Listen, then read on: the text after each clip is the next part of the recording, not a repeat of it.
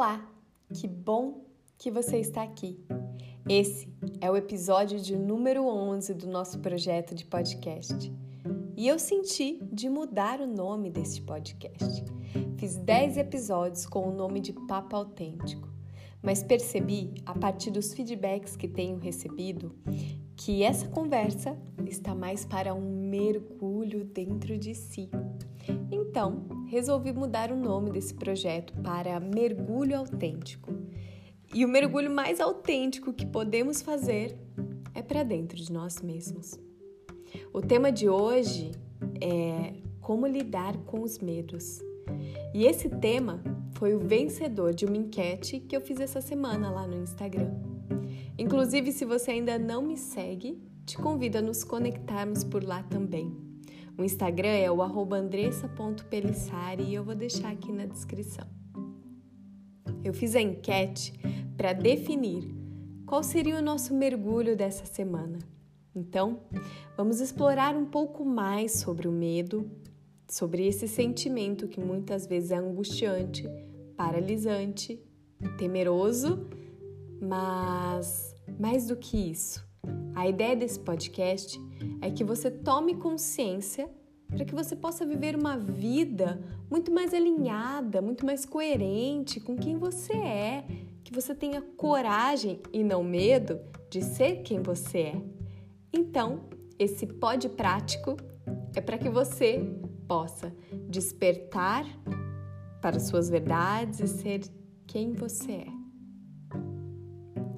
Temos medo de tudo aquilo que ameaça o nosso eu, tudo aquilo que de alguma forma ameaça a nossa vida, a vida de quem amamos, nos faz instintivamente agir pelo medo.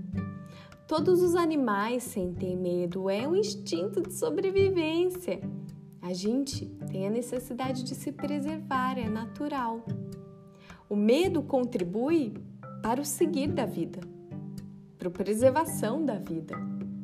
Mas, ao mesmo tempo, ele pode se tornar um vilão terrível do fluxo da vida, porque ele nos bloqueia, ou pior, nos faz agir pelo medo. E geralmente essas ações, elas nos levam a lugares muito piores. Mas hoje quero te trazer uma consciência para que você possa lidar com esse medo, passar por ele e continuar a viver.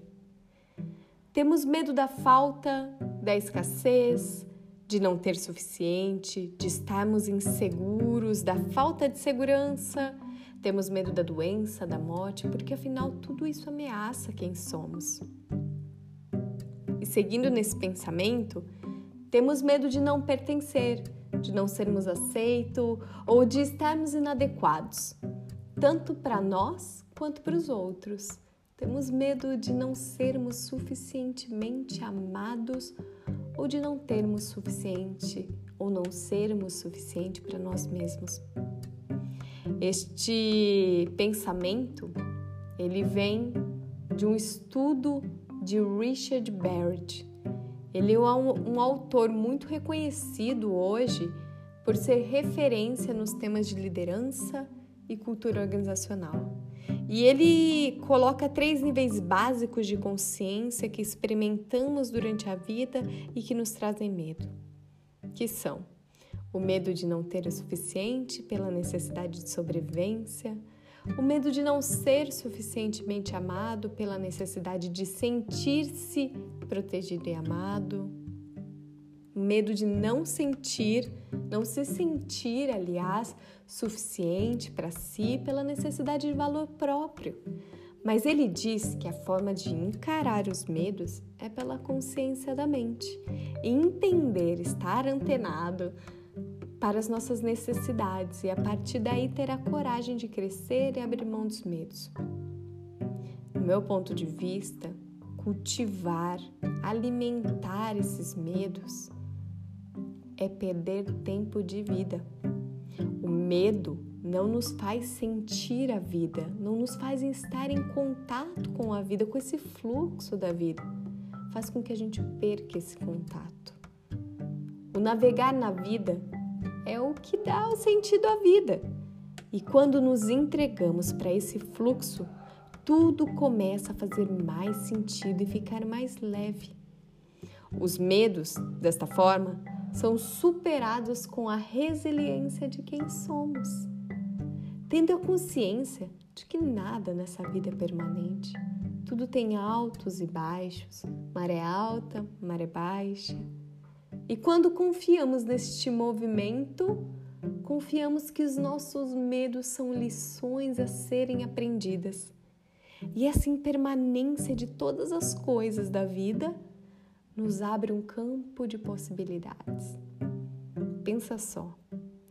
Você já entrou, você já andou numa montanha russa?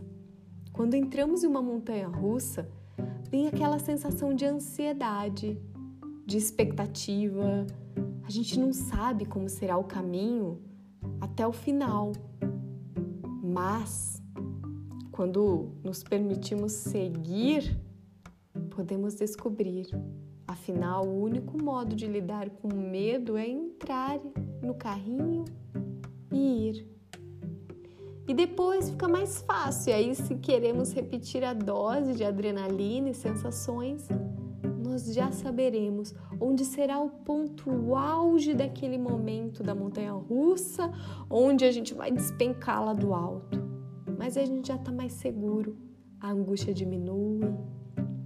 Hoje, depois de passar pelo tratamento do câncer, eu percebo muito que o medo nada mais é do que a falta de informação.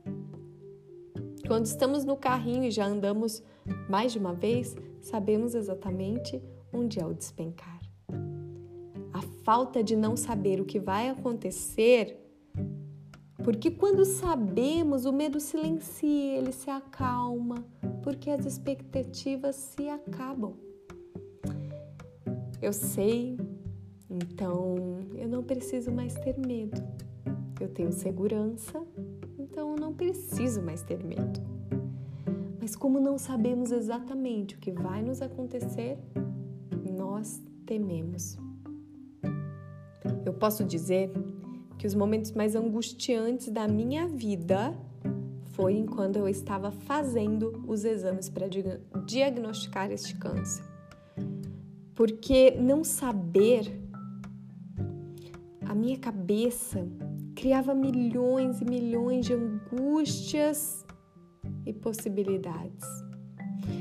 Mas no dia em que eu soube, eu chorei muito, chorei muito mesmo, de medo do que vinha a seguir, mas também de alívio por saber que aquele era um tipo de câncer curável e de que existia tratamento e o tratamento era entre aspas, né? Quimioterapia nunca é simples, mas era um tratamento já concretizado.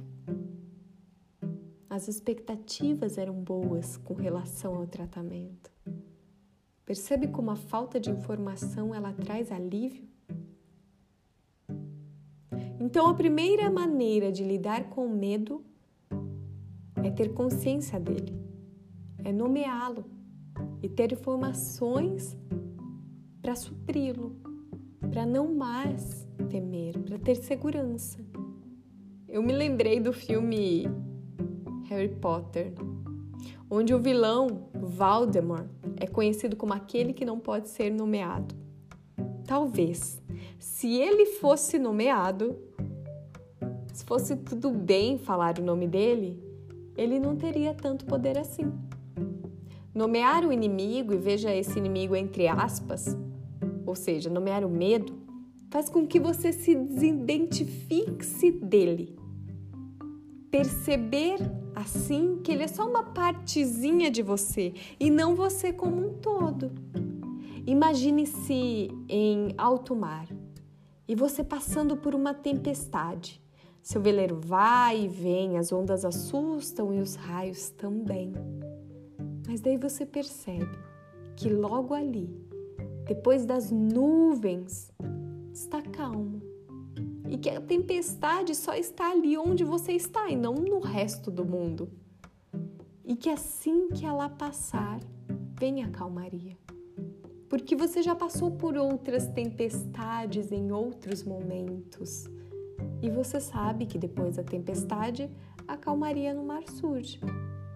A tempestade é só uma parte do mar, ela não é o mar como um todo.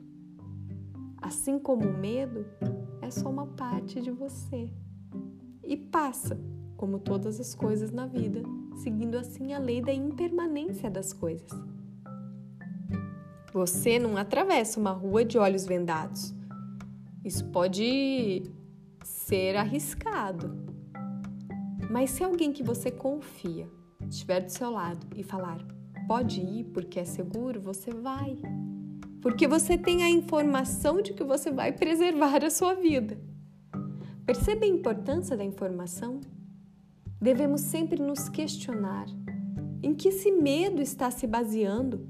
Por que, que eu estou alimentando essa dúvida? Quando colhemos informações e nos questionamos, podemos suprir. E uma pergunta que sempre faz diferença para mim quando eu preciso tomar uma decisão ou quando eu vou passar por uma situação desafiadora é me questionar o que de pior pode acontecer. E quando eu sei o que de pior pode acontecer, eu posso encontrar informações para aliviar este medo. E aí a gente acaba percebendo que a pior coisa que pode acontecer não é tão ruim assim porque aí temos consciência dela. Podemos, então, nomeá-la.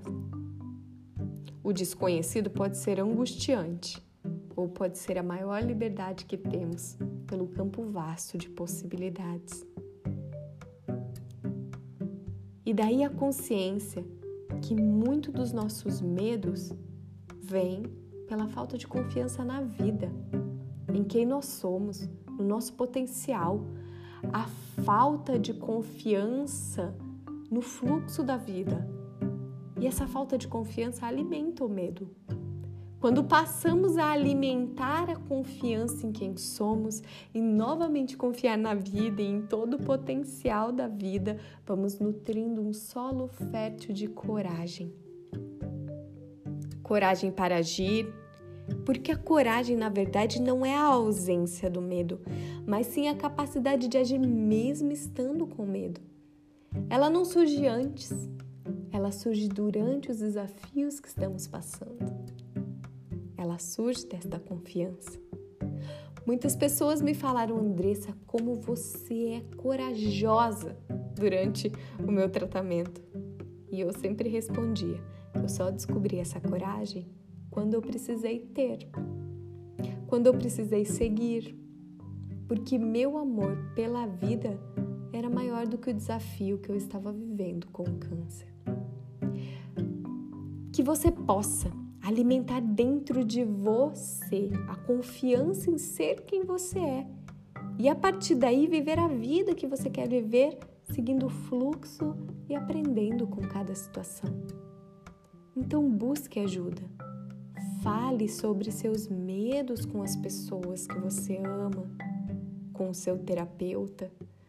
Busque informação e informação de quem tem a verdadeira informação para te dar. Não é qualquer informação. É uma informação realista, uma informação exata e uma informação que te impulsione. Medite. Tenha momentos de pausa para que você acalme o seu coração a sua mente e possa enxergar além da névoa do medo. Quando silenciamos os nossos pensamentos angustiantes, podemos ver a luz que está logo ali.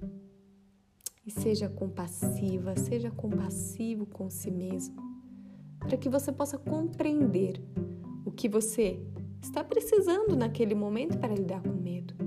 Se questione realmente, se faça essa pergunta: do que eu preciso? A resposta, quando silenciamos e ouvimos, sempre surge dentro de nós, sempre surge desse mergulho que fazemos dentro de nós. E a coragem é necessária para ouvir, aceitar essa resposta e agir. Se essa conversa fez sentido para você, eu te convido a continuarmos lá no Instagram Vou deixar também esse podcast no YouTube para que você possa compartilhar, para que mais pessoas possam ter essa consciência. E nos vemos no nosso próximo mergulho.